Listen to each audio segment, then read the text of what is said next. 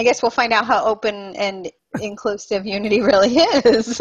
Exactly. That's what I'm waiting for. Oh, listen, here's the truth about any church. All are welcome to sit in the pews, but all aren't welcome to become ordained.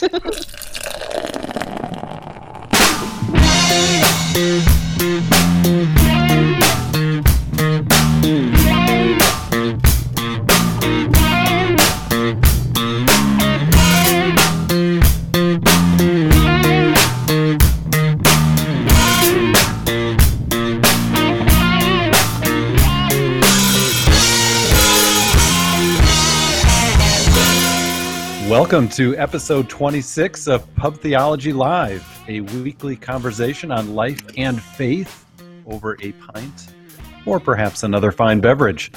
Tonight's episode is brought to you by our official sponsor, Craft Beer Cellar. Craft Beer Cellar is a family of retail craft beer stores focused on amazing beer, hospitality, and education with 25 locations in 11 states across the country. Visit craftbeercellar.com for a location near you.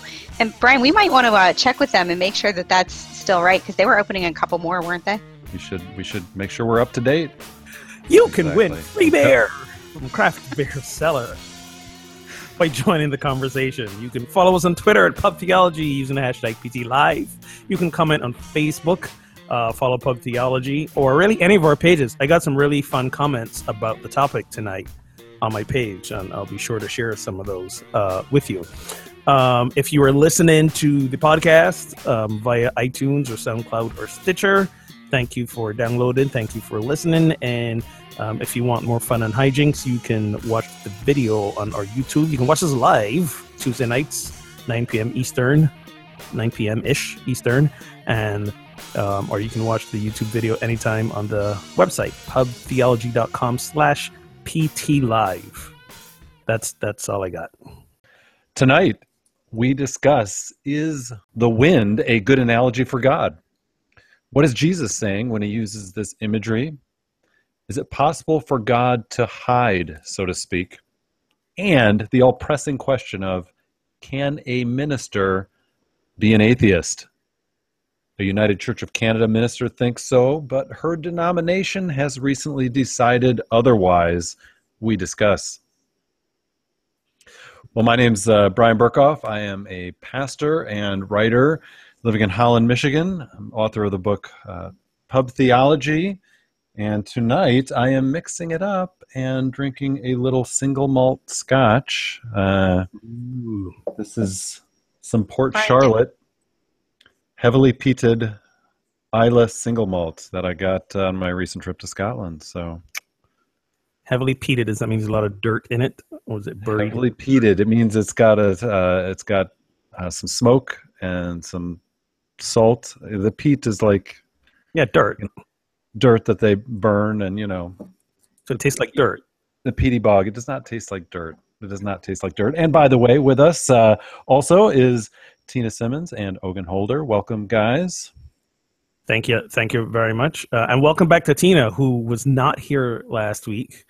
You know what, Tina? I know you said you had technical difficulties, but Brian and I had a theory that that I'd like to share, which was, you'd mentioned that, are we going to stay long on the call because your boyfriend was getting back home and you wanted some reunion time. And I use reunion in air quotes for those who are not watching the video. And then next thing I know, all of a sudden you have, again with the air quotes, technical difficulties and something to make the call. So we just have a theory. Wink, wink. Oh, we've lost the volume. Can't hear you. Oh, we lost the audio. I don't think we can hear. I wondered how she was quiet through that whole thing. Can you hear us? Because we can't hear you. So while she's figuring that out, I'll introduce myself. I am Reverend Ogan Holder, and I'm the Minister of Unity on the River in Amesbury. I don't know if they want me to keep saying that given the stuff I see on this show, but I think they still love me. Exactly. They're going to claim me. Tonight, I'm going with an old standby because it is like a humid, almost summer-like day today. So I'm going with one of my old favorites, the Hoegaarden White, the Blanche. Ooh, yes. So nice. The white. Nice crisp wheat beer for this humid evening. So You can unplug myself. Tina, do we have volume back, or do I gotta keep? I gotta keep improvising here. Nope, still no volume back. All right. It wouldn't be a Pub Theology Live episode if we had no technical issues. All right. So Ogan mentioned his congregation. I'm also a pastor of a new faith community here in the west side of the state in Michigan, Holland United Church of Christ, and we are just getting started. So if you're looking for an open-minded, thoughtful, welcoming, justice-seeking community, come check us out at hollanducc.org. So how do you feel? All that dirty whiskey. It's a beautiful thing, by the way. Smoky, salty, a fine dram. So how do you feel about the wind? Do you like it, love it, or hate it? Well, like everything, I think in moderation. So not enough wind, it gets sticky and clammy. Too much wind, people die. So, you know, somewhere in the middle, nice happy middle, just a few knots to, you know, take the perspiration off your face. Then I'm happy with it. All right. All right. See, as you don't have to worry about this, at least at present, but as someone who has generally had too much hair going on at any given time, yes, the wind always felt a little disruptive or, you know, out to get you. But I thought that was supposed to be a good feeling, the wind in your hair. Like anytime I hear with the wind in your hair, it's always romanticized as a ball. I think that's probably true. It's only self-conscious, uptight people who don't know what their hair is doing. People like me who find it an issue. But your hair is not the, your hair is generally, isn't it generally more the curly variety? You don't really have that. I know. That's the thing. It's curly. So it's just going to return to form anyway. So get over it. I see. Well, yeah. As with me, with the clean shaven scalp, that's nothing I ever had to really worry about. Exactly. It's just, it blows right by, but you're right. I mean, and there's a difference, you know, I love a cool breeze when it's, or even a warm breeze when it's a hot day. It kind of breaks up the heat and the monotony, and it's refreshing, cool breeze off the lake. If it's a high wind though, that can be tricky. Yeah. So in the Gospel of John, Jesus says, "The wind blows wherever it pleases. You hear its sound, but you cannot tell where it comes from or where it is going. So it is with everyone born of the Spirit." Is Jesus using wind as an analogy for God there? And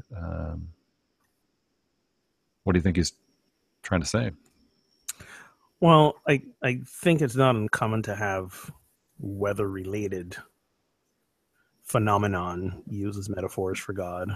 I mean, you know, we speak of that Hebrew word, the ruach, the spirit, the wind, the breath of God. You know, yep. God was in fire, came down and took, was it Elijah? You know, God, yep, was the pillar of cloud that led the Israelites through the desert, and then the pillar of fire, and got the burning bush. You know, we got all these weather-related symbols. Wow. Argue that even the flood, you know.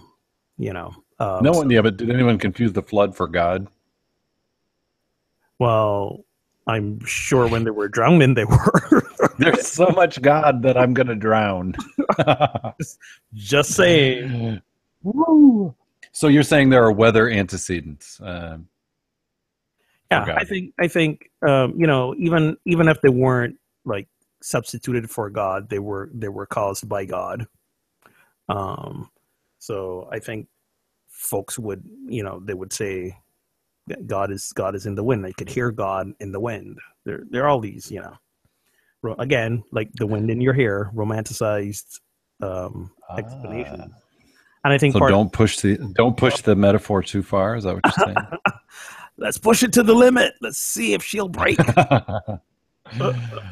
So what about where Jesus is saying, so he says, you know, the wind is blowing wherever it pleases. And then he says, so it is with everyone born of the Spirit. So he's actually referring to people there, and relating people born of the Spirit to the wind. Do you think that changes it at all? I think it's again, another just romanticized way of trying to make us feel at one with God.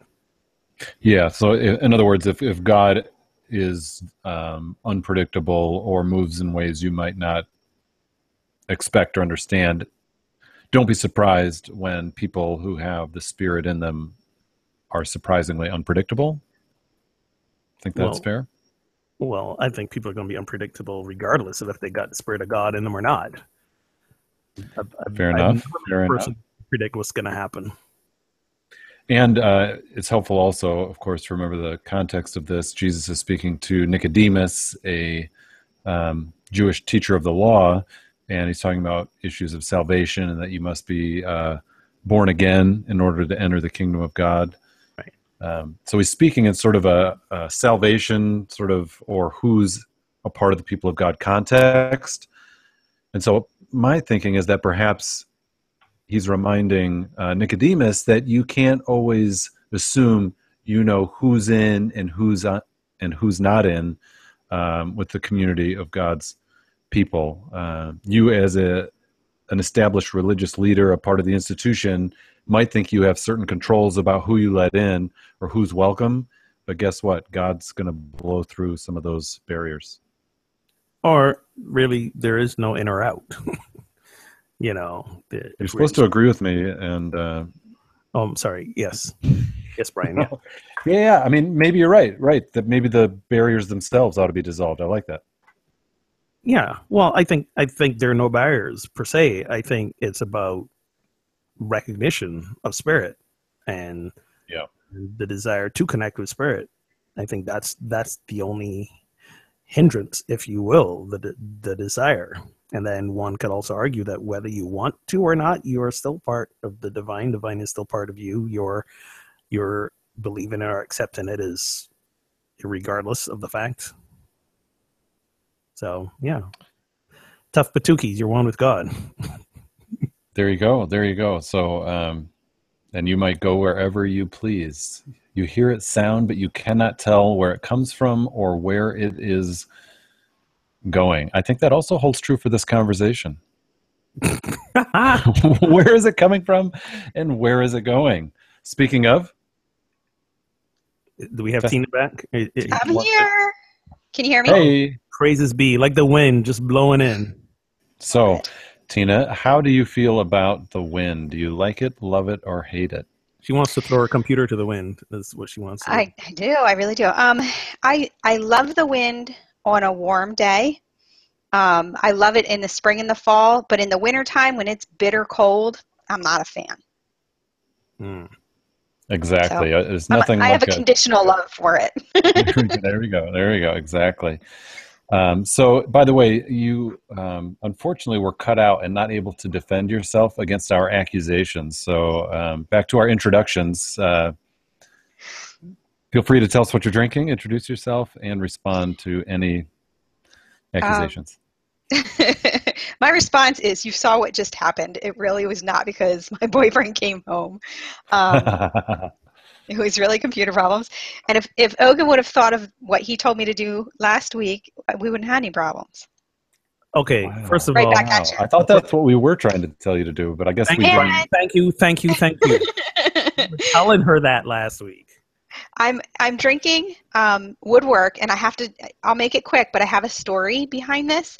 So as you know, most of my career I spent in printing, and two of my favorite years I spent doing wine labels, and that was the first wine label I ever worked on. And it was tons of fun. It was a really cool label, and when I found it on the shelf, I got so excited. And so I bought some and just kind of hoped it was decent because it's like $12 to $15 bottle. And it is my favorite cab by far. It's really fruity, but it's really dry. I mean, it's amazing. So love-hate relationship with wind.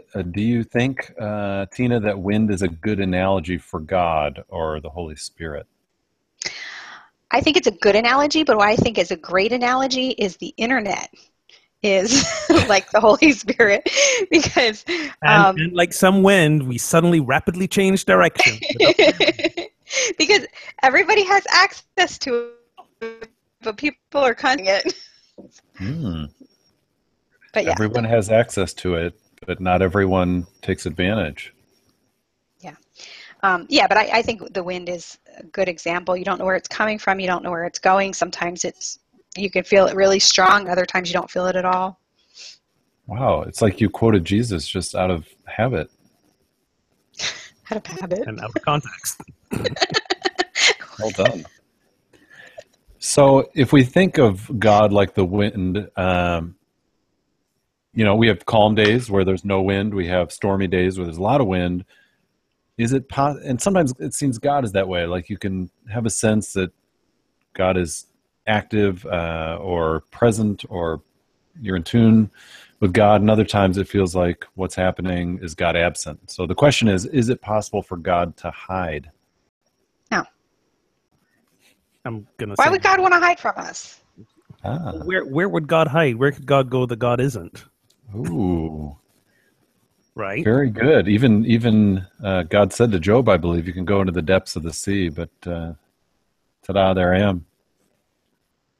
Well, yeah. Like, but how, well, okay, so how do you explain like the dark night of the soul kind of experience where God seems absent? Well, God seeming absent doesn't mean God isn't there. You know, it's like that poem, Footprints in the Sand. You know, why is there one set of footprints? Because the sand people walk in single file to hide their numbers, you know. Exactly. God. No, Brian, it's... Oh, go ahead. No, you go. I was just going to say, Brian, it's kind of like what you said about the internet. It just because it's there, you don't always access it, you know. Just because you're not, just because you can't feel God's presence doesn't mean he's not there. What do you think? Exactly. It's God hasn't gone anywhere. I mean, that's the whole comforting context is Psalm 23. Yea, though I walk through the valley of shadow of death, you're with me. You know, you are just quoting scripture tonight. You go. That's good, right? It's the Hoegaarden, man. It's the Hoegaarden. But it's that thing. We are human. We're gonna have our human responses, our human feelings. We're gonna have our human disappointments. We're gonna have our human tragedies, our human grief experiences. We're gonna have all those. Our inner conflicts. We're gonna have our crises of faith. We're gonna have all kinds of things. That doesn't mean the divine is absent. What that means is we're being temporarily overwhelmed by our human emotional response of things. You know, even if we say that God doesn't hide, I think people use that language quite a bit, I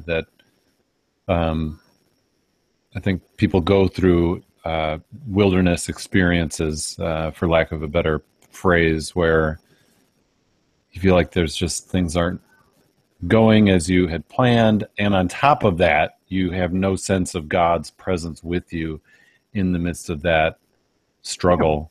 I don't think that's God. I think that's us. That's not God.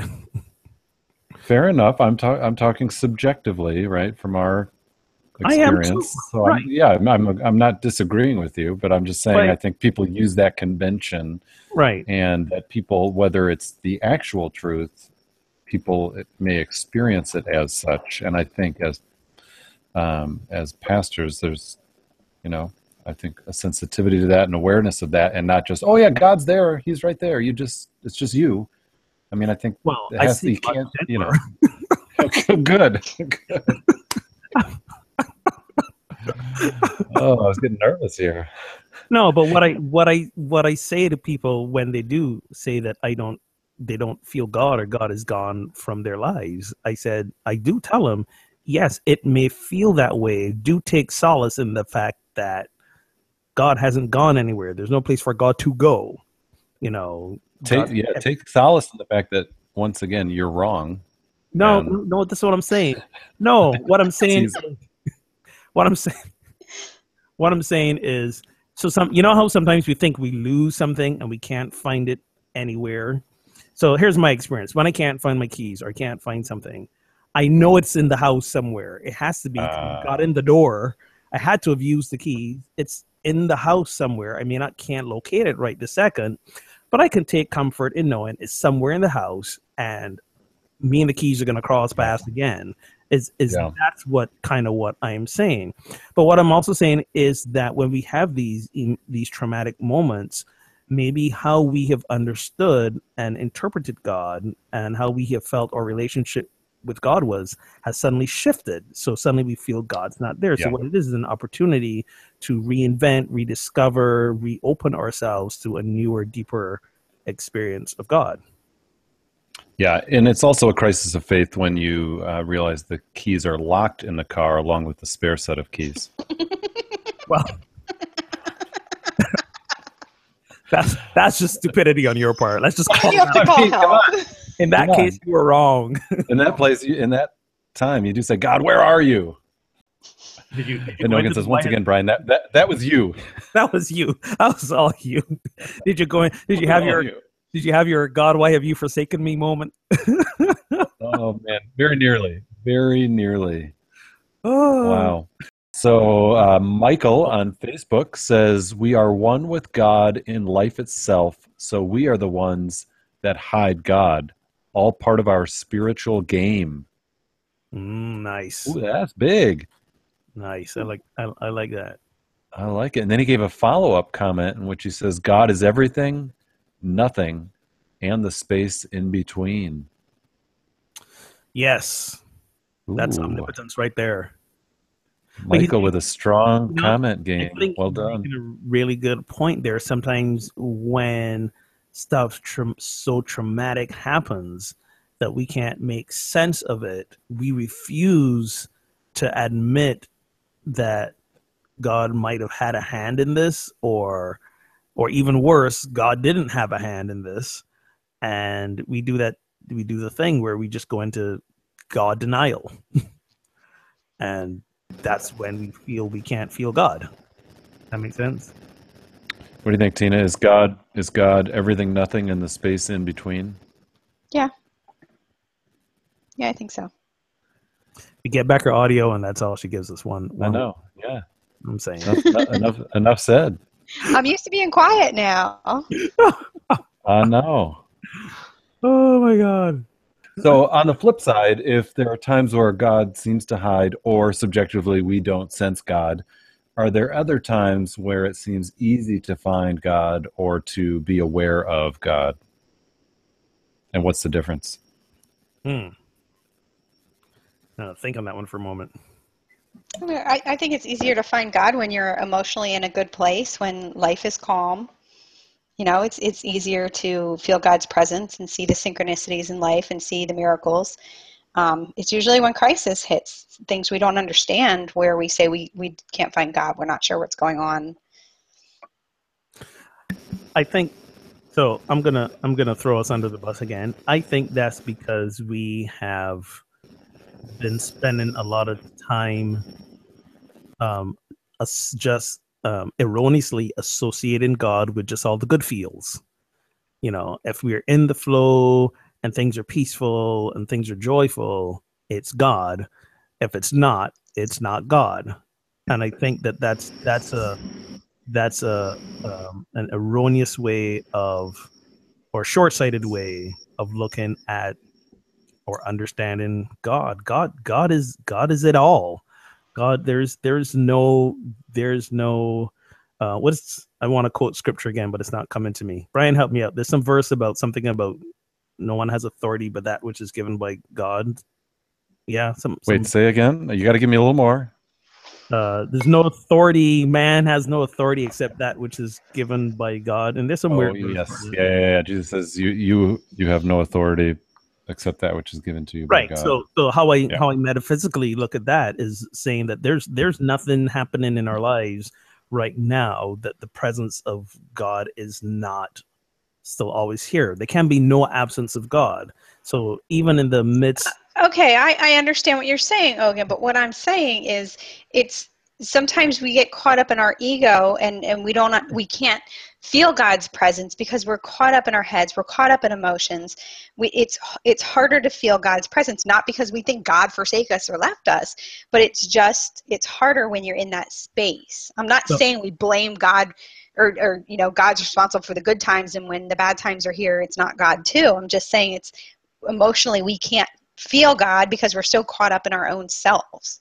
So rather than say it's harder for us to feel God, I would say it's harder for us to get centered. Okay.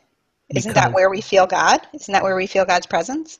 But I can feel God's, I can't even talk right now. I would say, yes, that's also, but not only where we feel God's presence. We can feel God's presence in the midst of the crisis as well if we practice it. Like, we feel God when we're centered because that's where we expect to feel God. That's where we practice feeling God. That's where we still our mind.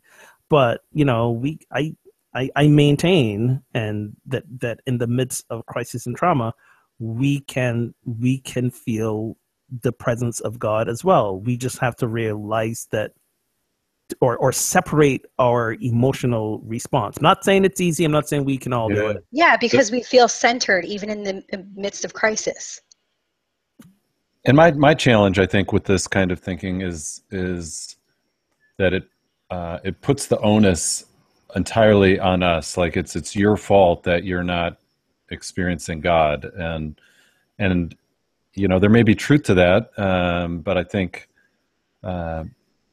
there's also, I don't know, could there be an elusiveness to God, and could also there be the gift of God's presence that isn't dependent on me or me getting it right or me practicing perfectly, where God just avails him or herself itself. But here's my problem with that line of thinking is that, how do you explain if God decides not to avail itself to one of us? Why, wait, God, why you suddenly vacate the coupon on me? Like, what did I do wrong? So you chalk that up to predestination and say, bummer. Do you feel like that's a judgment? Well, no, because I don't think that's how God works. Well, I know, but I'm saying with what Brian just said, do you feel like that's a judging God when he's like, oh, I'm withholding right now? Yeah, I feel that's a fickle, temperamental, subjective God, and I think God is beyond that. Those are human qualities we put on a God. God is fair enough. There's certainly scriptural precedents for that, such as when Israel's in exile, and then you know, kind of, God, where are you? And then also they come back and rebuild the temple, but it's not like God's presence is there like it was when God filled the temple the first time with, you know, a cloud of smoke and, you know, display of power. It was kind of like, well, we're pretty sure this was how we did it before, but is God in there? We're not really sure. So, but to go back to what you said about the blame, so it's not, I really, you know, want to, I guess, take a step back and not make it an accusatory thing. You don't feel God because you're doing something wrong. That's not what I'm saying. I'm saying you don't feel God, but God hasn't gone anywhere. And what you're going through right now, yes, is so hard to handle that, like as Tina was saying, the emotions and the feelings around it are so overwhelming, like that may be all you feel. So I say to, you know, what I say to people in that place is, feel your feelings. Don't try to avoid them. Don't try to take a shortcut. Feel them. Be in them. Like, if you want to yell and be angry at God, yell and be angry at God. Do whatever feels appropriate for you right now.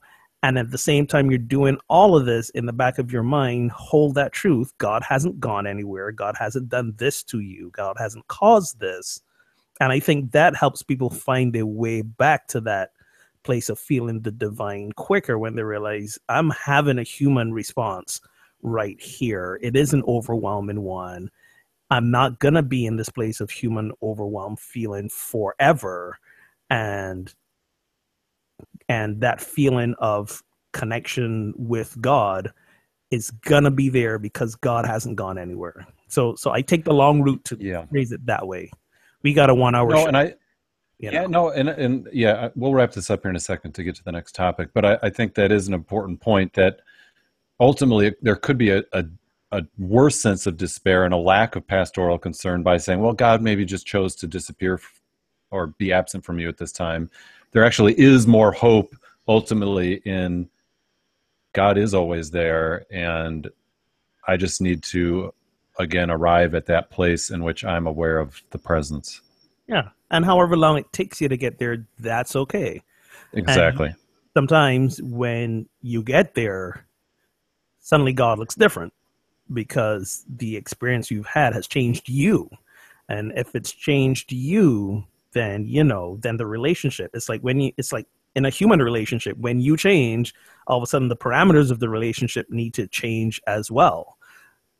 So it's, I think it's the same thing with God, but we got to realize we're the only ones that are ever changing because God's not changing. There you go. So we've said that, God is in fact always there, but there's at least one minister who thinks otherwise. And that is, Greta Vosper, a minister with the United Church of Canada, and our question, who is an atheist. And our question is, can a minister be an atheist?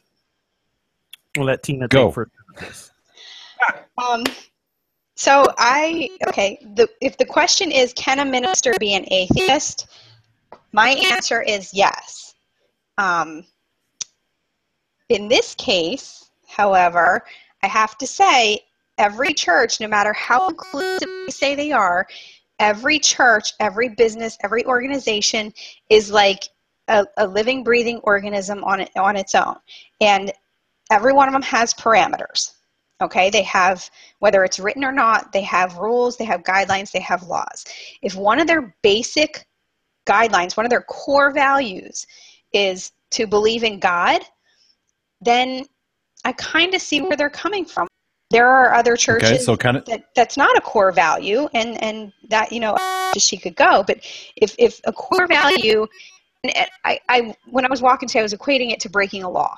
So if the church has these laws in place, and she's broken this law because she came out and said she's an atheist, but her congregation loves her, she still, you know, teaches love and community and all this other stuff. That law is, you know, is it old? Is it, you know, do we still want that law? And if they decide yes, then I get how she's not upholding their laws and she needs to go. So it depends upon the context. Everything depends upon context. Well, yeah. I mean, I could see a unity minister not believing in God. I could see a, what are they called? The churches of spiritual living or whatever. You know what I'm talking about? Spiritual living. Yeah, I could see them having ministers that are atheists. So what do you think, Ogan? I know you've been thinking about this today, and there was certainly some conversation happening online about it, but do you think a minister can serve without believing in God? So my first knee-jerk response, which is why I've learned not to ever maybe post stuff from my first knee-jerk response, because it's usually not the best one, was absolutely she can. She's changed her view of what God means, and they should let her serve as long as she's still serving her constituents. They're idiots. That was kind of my first judgmental knee-jerk response. And then I thought about it some more, and it was interesting. Here's one of the posts on my page from Joseph. He says, I think when you're lying, and I think it's along the lines of what Tina was saying, I think when you align yourself with a particular domination or belief system, your spiritual teachings are a representation for that individual theology, and I can completely understand why they want her out. In the same fashion, we in the New Thought Church who believe in a monistic, panentheistic view wouldn't want a minister who taught an evangelical Christian doctrine that people go to hell and need salvation through worship in Jesus.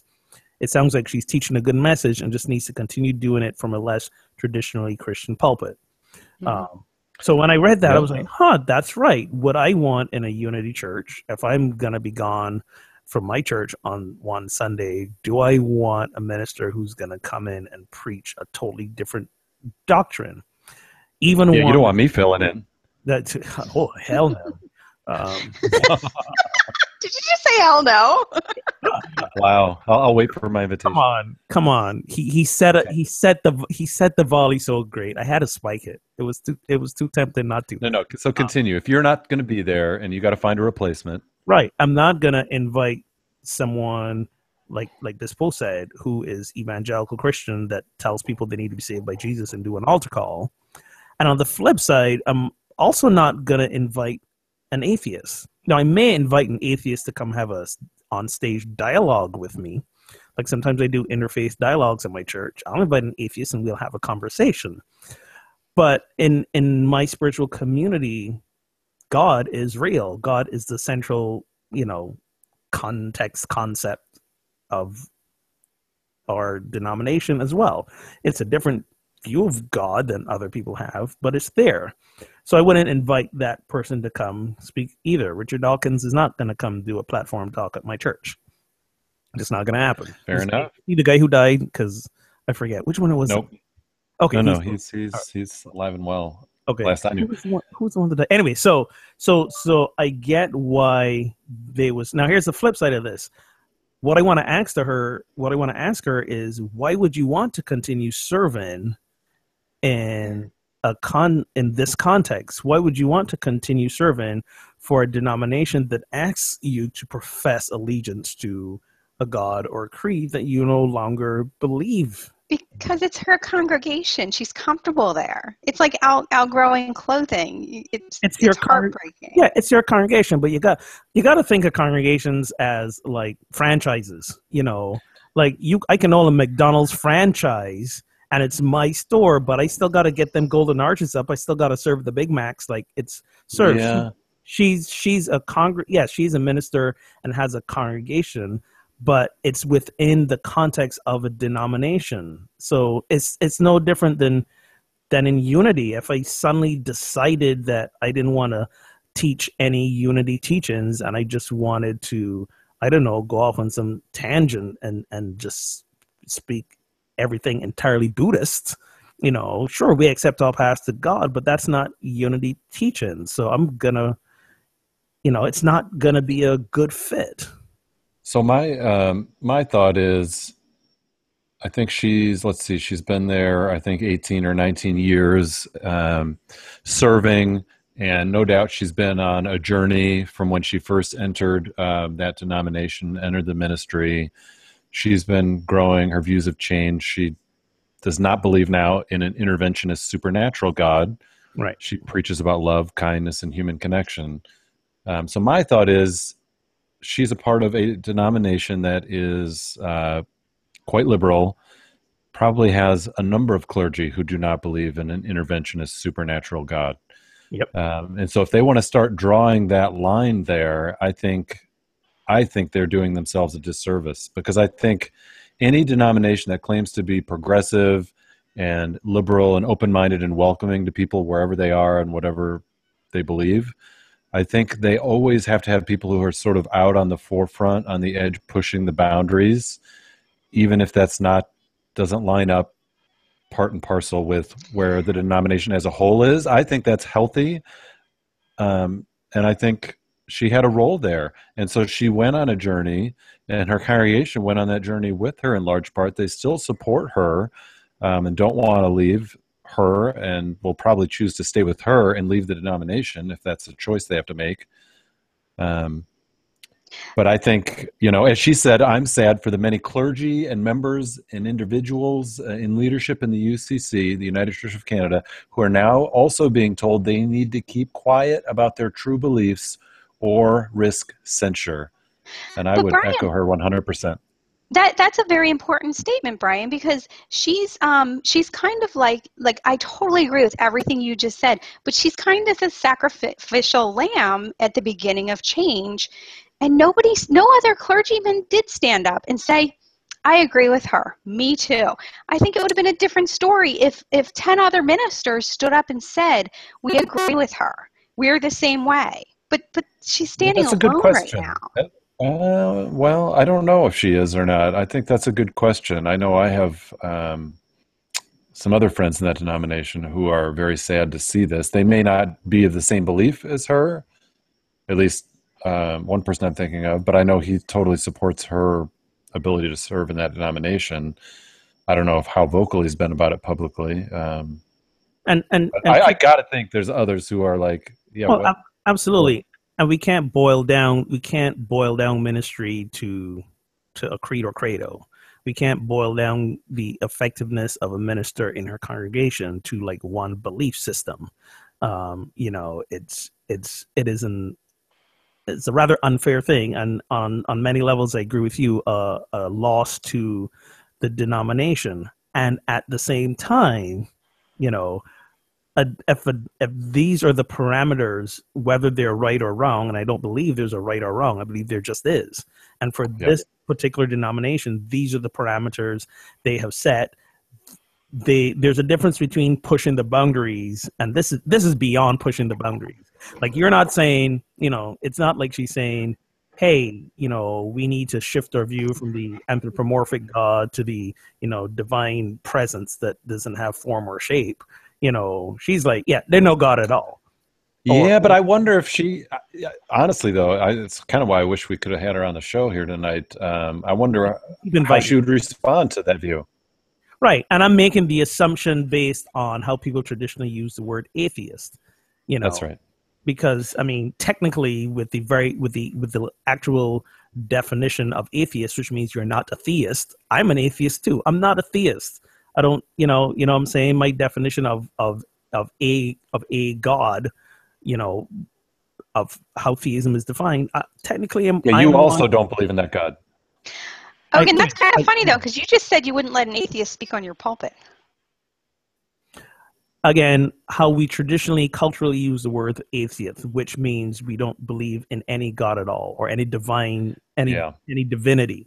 That's culturally how, and I think this is why there's this fur and this uproar. So what may be interesting would be to ask her, when you say you don't believe in God, are you saying literally you don't believe in any sort of divine understanding or interpretation or presence? Or are you simply not believing in the way God has been traditionally interpreted within her denomination? Yeah, I think that's a key question. And, you know, this article in the Toronto Star says that she does not believe in an interventionist supernatural God. I don't believe in that either. Right. I mean, I've got my own doubts right along with her. And so, you know, it doesn't really say... Spiritual crises away from unity. Yeah. It doesn't say that she doesn't, you know, doesn't say anything else, I guess. So we're sort of assuming, and who's ascribing the word atheist to her?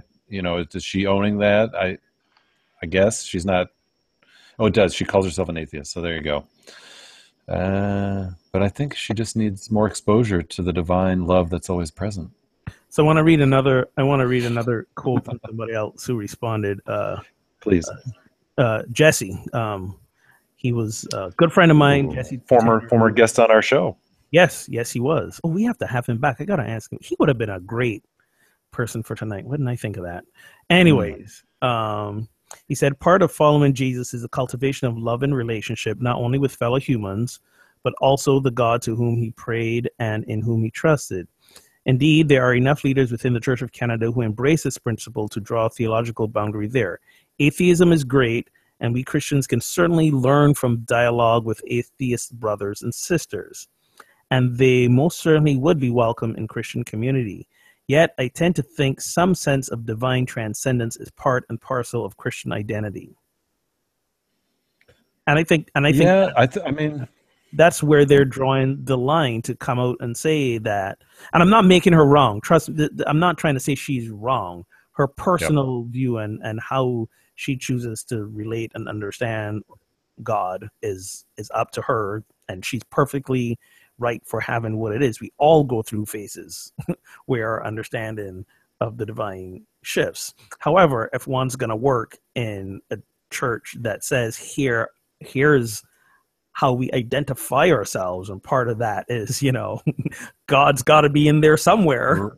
Right. Your main job, teach people about God. You know. Well, can't do that. All right. So I think the other piece we're missing is, I don't think she suddenly woke up one night and shocked her congregation with this.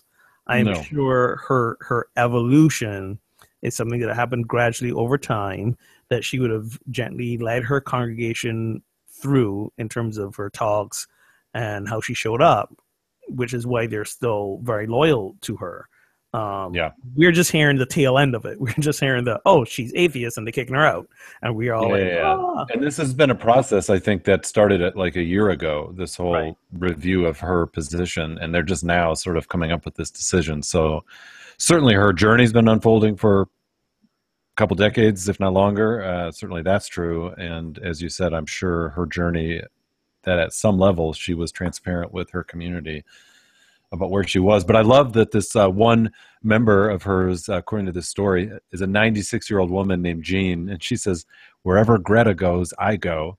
And she says, I'm 96 years old and I might drop dead, but I don't want to do it until I see Greta get out of this quagmire. I love it. Someone else commented on Twitter tonight, and he said to the question, can a minister be an atheist? Depends on what you mean by both minister and atheist. There you go. So Douglas wanted more extrapolation on the terms. And he's right. I mean, he's kind of right. You know, it depends what church you can be minister and what kind of atheist. Hoegaarden just said there's many different versions of atheist. Yeah. I think culturally atheist has become to understood as we don't believe in the the interventionist anthropomorphic God, but there are many other ways to understand and interpret God. And, so there's that. Yep. And it's interesting that we don't know that she speaks or does not speak of those other ways of thinking of God, but she does claim atheist, which makes you think she does not. Right. Maybe. I don't know. But you have to think about this. Okay. So she's probably going to lose her church because they feel this way. She's going to end up writing a book, going on tour for the next year or two, and then she's going to settle down at a unity church and be perfectly happy. Or she'll become a great speaker for, this may seem really bad for her, but it's a launching point. Oh, no, well, I mean, and she's been speaking and writing books for quite some time, which is partly why she's in trouble. but you're right. She's gotten even more attention, Tina, so new opportunities will unfold. And it'll be interesting it would be interesting if she wanted to become a unity minister, because our first core principle is one presence and one power in the universe, God, the good omnipotence. So like, if she's saying I don't believe in God, like, yikes. I guess we'll find out how open and inclusive unity really is. Exactly. That's what I'm waiting for. Oh, listen. Here's the truth about any church. All are welcome to sit in the pews, but all aren't welcome to become ordained. We know this. Oh man, this is true, and I actually agree with that. We got a process, We got a process, an ordination process. The people. I got it. Like I said, every church, every company, you have core values. The people that are leading have to believe in the core values. Gotta go with the core values. I mean, I so get it, and at the same time, what's your struggle, Brian?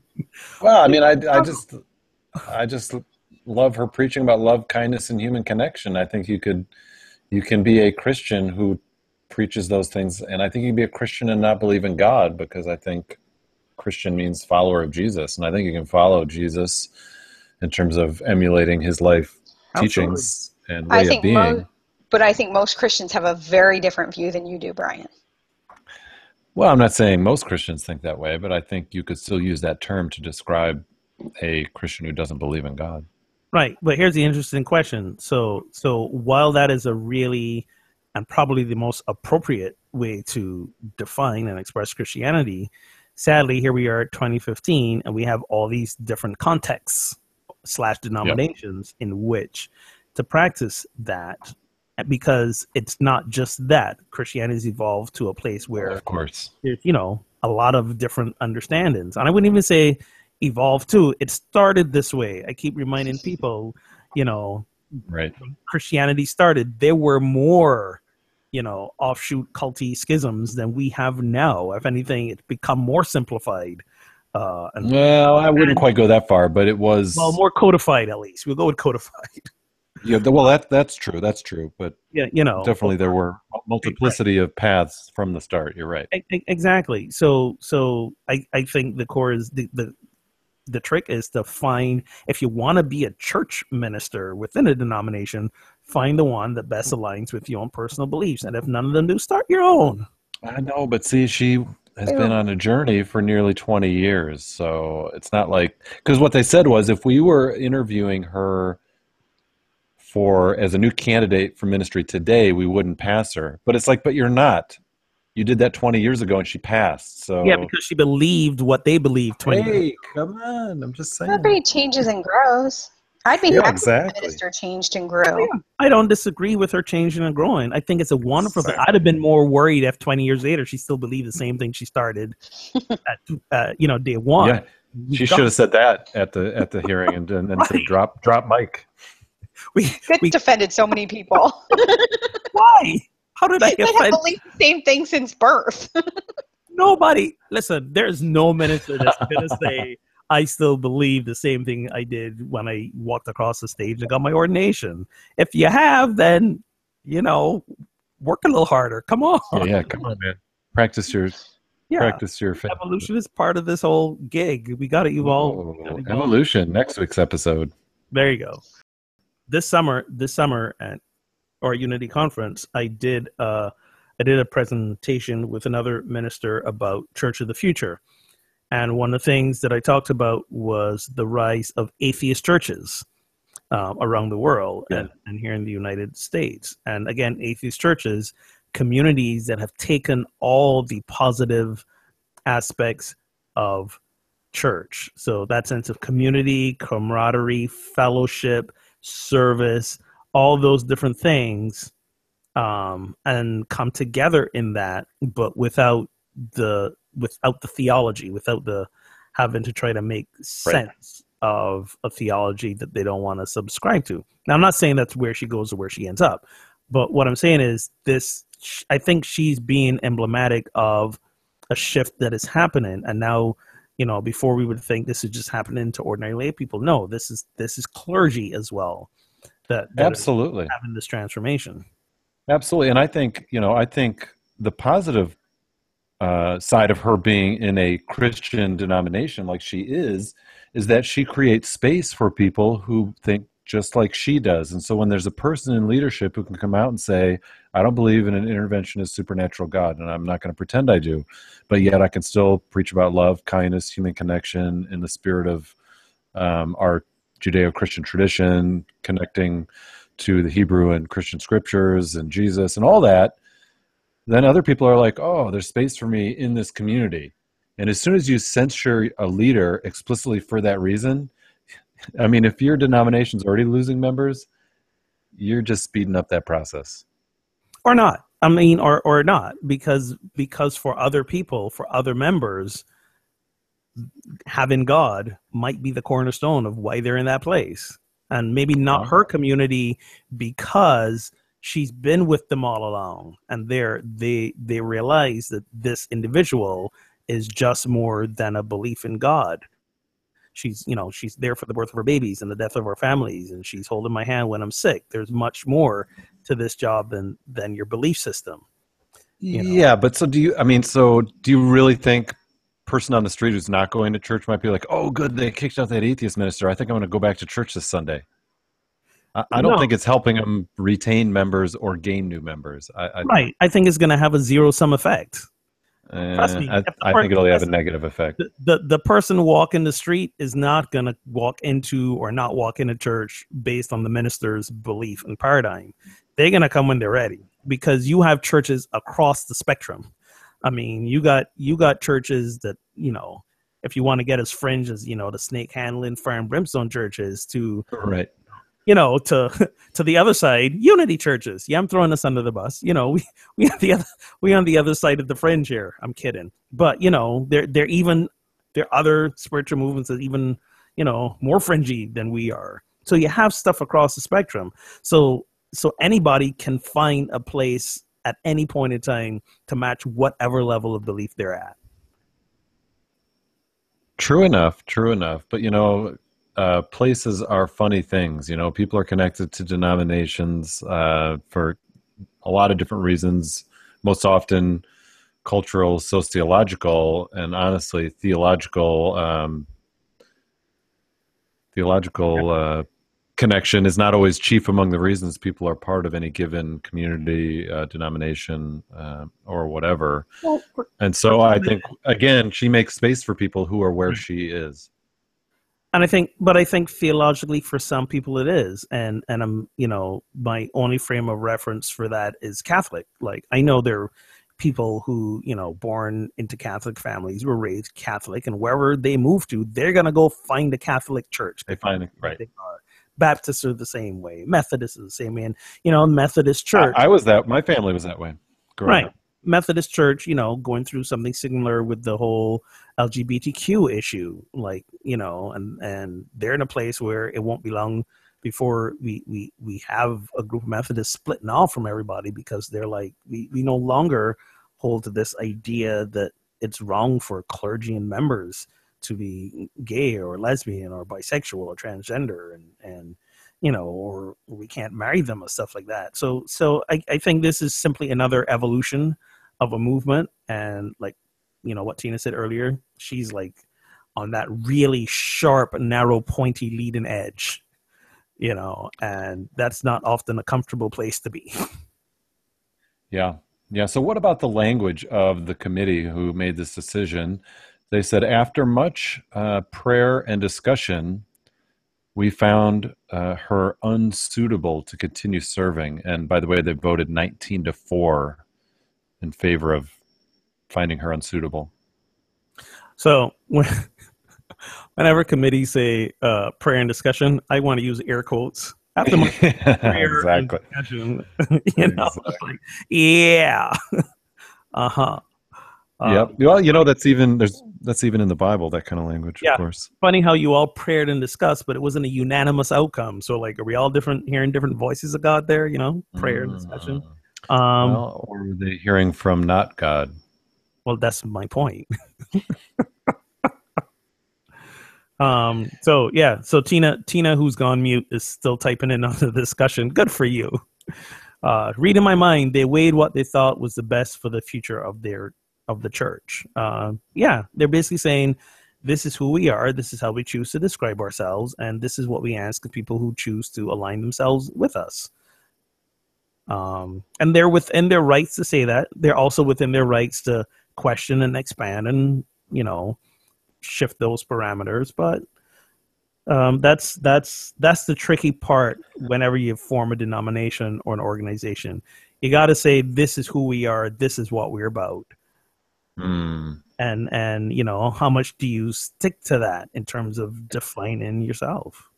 Yeah, it's a good question. I know for the UCC in the U.S., which I am currently joining, from the Congregationalist beginnings, what ties the congregations together is not a set of theological beliefs, but more a set of sort of ethical and moral values. At least. I read that in one spot, among others, and so I think there's theological assumptions, but there's not this rigid. We have to all agree on certain theological issues for you to be a part of this. But the whole atheism question, I don't know if that's come up in the U.S. UCC. It'd be interesting to find that out. It will be, but you know, again, if I decide. That so I'll reflect my own spiritual crisis when I was in seminary and thinking that, you know, unity was right, unity was the way, and unity had it together, and then realizing, like, yeah, no, that's not the case. Unity is, you know, just a way of many ways. And, you know, so the question came up to me for myself was, can I authentically with myself stand before a congregation and preach unity teach-ins, knowing that, yeah, you don't have to believe in them, or they're not the absolute kind of deal. And yes, I could. And I say that to people in classes. I say it from the pulpit as well. These teach-ins are a way to understand our divine nature and our divine self. They're not the only way. And if they're not working for you, let us help you find the place in the teachings that will. Yep. Absolutely. So I mean that's what you can do, is share from where you are, and exactly. and be open to welcoming people wherever they are. And for some people, given congregation or denominational setting will be just what they're looking for, and for others it will be something else. No, they will, you know. So now when I ask myself the question, if I were to get to a point in my spiritual evolution where I stop believing in any kind of divine presence at all, like there is nothing, that we really literally just made this all up, and there's a whole bunch of baloney, you know, and when I'm feeling the divine presence, I'm just really making it all up in my head. Now, if I get to a place where that's where my belief is, I don't know that I can still serve as a minister in a church. I mean, that's the question I have to ask myself. What am I going to say on Sunday? Like, you know, and maybe it becomes a case where, you know, I create an organization or something for people who are in this same place and can still offer, you know, a pastoral care, a safe place, can still do all the other things associated with ministry aside from that place. So it'll be interesting. What would have been interesting is if they didn't, if they said to her, fine, continue serving, if she would have continued to have felt comfortable calling herself a United Church of Canada minister, and somebody says, well, you know, I looked up on the website, here's what United Church of Canada believes. Do you believe this? At some point, if she keeps getting the, you know, you don't believe this, but you're here, you know, would she at some point go, yeah, that's a good question. Why am I still here?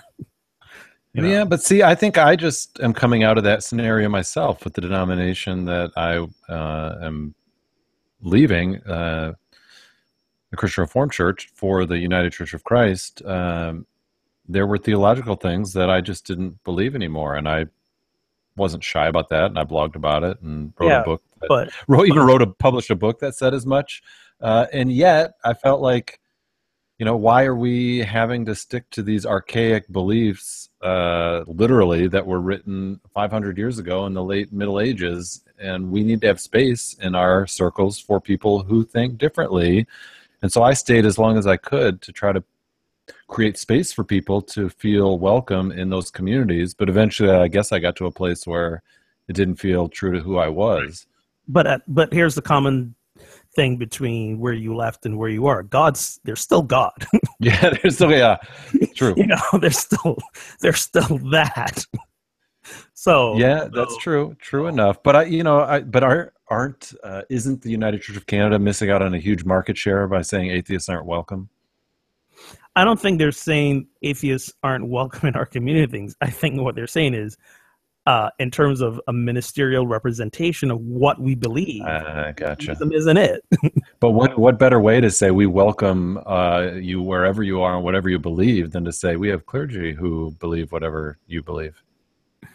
Well, then what's the point of having a denomination? I'm just pushing it, man. It's tricky, diversity and pluralism within community. There's tension. Yeah, there is. Tension. I'm not saying we have to have denominations. I'm not making that argument, but I'm just saying. No, I get it. You know, it's worth asking what ties us together. Why are we together versus being elsewhere? That's a valid question, and I understand completely what you and Tina were saying. I just think I would have felt better if they would have said, "Carry on, friend. You're doing good work." And she is. I don't think they're doubting that she's doing good work as a minister. Like I said, being a minister is not limited to your belief system. There's so many other aspects to ministry that she may be doing an exemplary job of. I don't think we'd have, you know, that 90-something-year-old woman saying, I'll go wherever she goes, if she hadn't been doing an exemplary job in all the other areas that entails being a minister. But yeah, when you're saying I'm a minister of a certain denomination, you're basically saying I'm a representative of what this denomination believes. And you're welcome to change your belief, but understand that may mean you got to change your context of where you practice your belief. Ooh, all right, fair enough. Well, I think we are at our time, and was that your final word, Hoegaarden, or do you have any parting wisdom? Oh, by the way, happy birthday. We forgot to tell Tina happy birthday. She just had a birthday this weekend. Happy birthday, Tina. Yeah. Woohoo! What's happening over there? Happy birthday. So my thought is, and of course I think at a setting like this, Pub Theology Conversations, of course anyone is welcome, no matter what you believe or don't believe. And so there is no bar at all for Pub Theology, which is why I love it. Although maybe if you drink Bud Light, you might not be welcome. But other than that, you know, if you're drinking wine, good craft beer, scotch, you're welcome to join the conversation. And I think if you're drinking Bud Light, just don't tell us. Just keep that. Just don't out yourself on that. But I think what I love about that is just this this unbelievable welcome that you are a human person with a story, with experiences, with wisdom, with a narrative. And we want to learn from that. We want to hear from that. And we want you to be a part of the conversation. We want you to pull up a chair at the table. And I think for me, it's hard to not also want to bring that in the church setting, because there also I want people to be welcome wherever they believe, whatever they believe or don't believe. And I don't think you're saying they aren't. You're saying, what is the person in leadership representing? And I get that difference, but yeah, I'm going to have to come down on the other side, but that's good. And that's why we have these conversations. Exactly. Thank you, friends, for tuning in to Pub Theology Live. Please connect and spread the word on social media. Share a podcast that you liked, one of our episodes. You can catch all our prior episodes on SoundCloud, Stitcher, or iTunes. Leave us a review on iTunes. So that would be awesome. Give a comment to what we're talking about. Give us your thought to the questions we're discussing on this show, and you may have a chance to win free beer from our sponsor, Craft Beer Cellar. And you can also find a conversation like this happening near you at pubtheology.com. That's it for tonight. Yeah. We are out.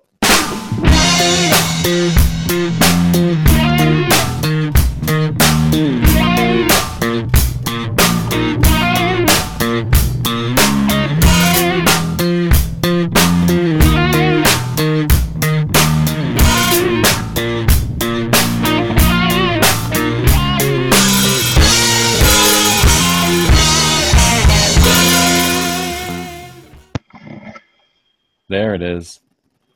Can you hear me now? Yeah. What? Son of a bitch.